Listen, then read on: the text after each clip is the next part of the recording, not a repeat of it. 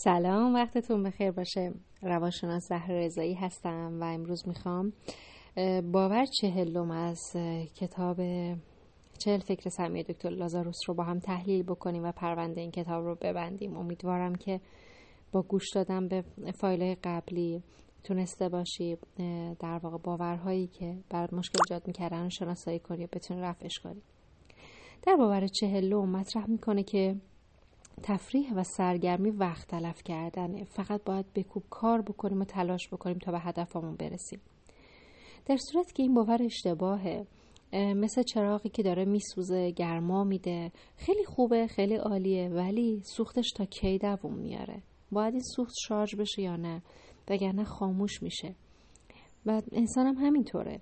اگر شارژ نشه با تفریح لذت هر کسی به سلیقه خودشه کسی با کتاب خوندن شارژ میشه یک کسی با پیش دوستاش بودن یک کسی با رابطه جنسی خوب داشتن یک کسی با غذا خوردن یک کسی با فیلم دیدن هر کسی با یک چیزی شارژ میشه و انرژی می‌گیره و تفریح می‌کنه.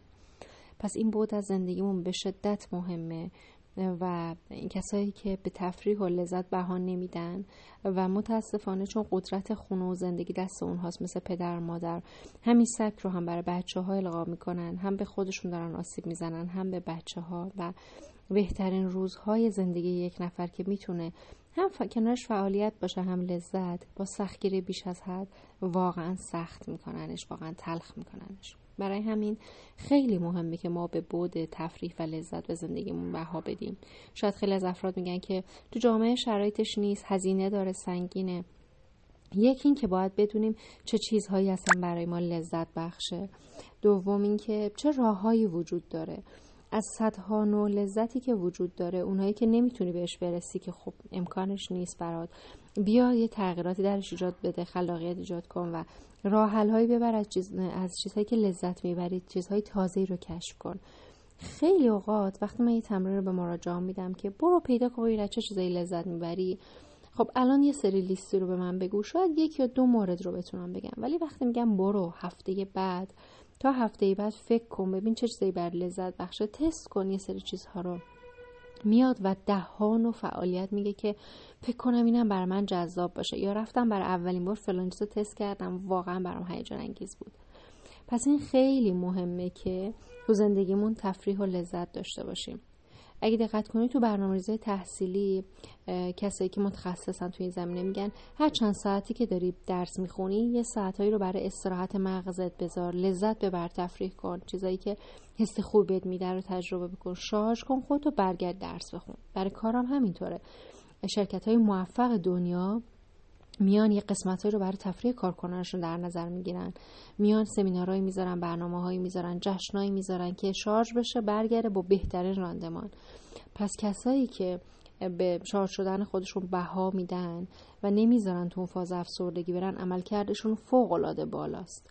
وقتی من به تفریح خودم به لذت خودم در واقع بها میدم دارن ذهن خلاقم و تغذیه می‌کنم بعد میام برمیگردم یک ایده خوب توی شغلم به ذهنم می‌رسه. یه ایده خوب بر ارتباط با فرزندم با همسرم با تحصیلم در واقع به ذهنم می‌رسه. ولی وقتی دچار رکود میشیم دیگه هیچ چیزی در واقع اون ذهن خلاق ما آروم آروم انقدر گرسنه مونده کم کم دیگه اون کارایش رو از دست میده توامندیش رو از دست میده. پس خیلی مهمه که متوجه بشیم به ذهن خلاقمون با تفریح مناسب با شارژ مناسب غذا بدیم و حال خودمون رو خوب نگه داریم. آدم ها متفاوتن. بعضی از آدم ها هر دو سه روزی که مشغول کار هستن نیاز دارن که یه چیزی حالشون رو خوب بکنه. بعضی از آدم ها هر چند ساعت یه بار بعضی از آدم ها هم در ماه یکی دو تا تفریح خوب داشته باشن کافیه. نوعش میزانش سبکش تمام اینها فردیه. باید انقدر بهش فکر کنیم تلاش بکنیم تا اون سبک خودمون رو پیدا بکنیم. ولی این رو بدون اگه شارجر خوبی داشته باشی عمل کردت فوق العاده بالا میره و انرژی که صرف ذهنمون میشه که حالم خرابه خسته شدم کلافم و استکاک رو ایجاد می‌کنه. وقتی که به شادابی خودت می‌پردازی این انرژی صرف موفقیتت میشه و تو می‌بینی که چقدر روزافزون داری به هدفات نزدیکتر میشی. پس این خیلی مهمه این بود رو در نظر بگیرید بهش بها بدید. همینجوری راهکار به ذهن ما نمی‌رسه. بشینید فکر کنید ایده پردازی بکنید و در خودتون کلی تفریح خلق بکنید. موفق باشید و برای فایل های بعدی لطفا کامنت کنید پیام بدید و ایده هایی که دارین می‌خوام بیشتر در موردش تحلیل و بررسی کنیم. بفرمایید خوشحال میشم که از این ایده ها استفاده بکنم. موفق باشید از من.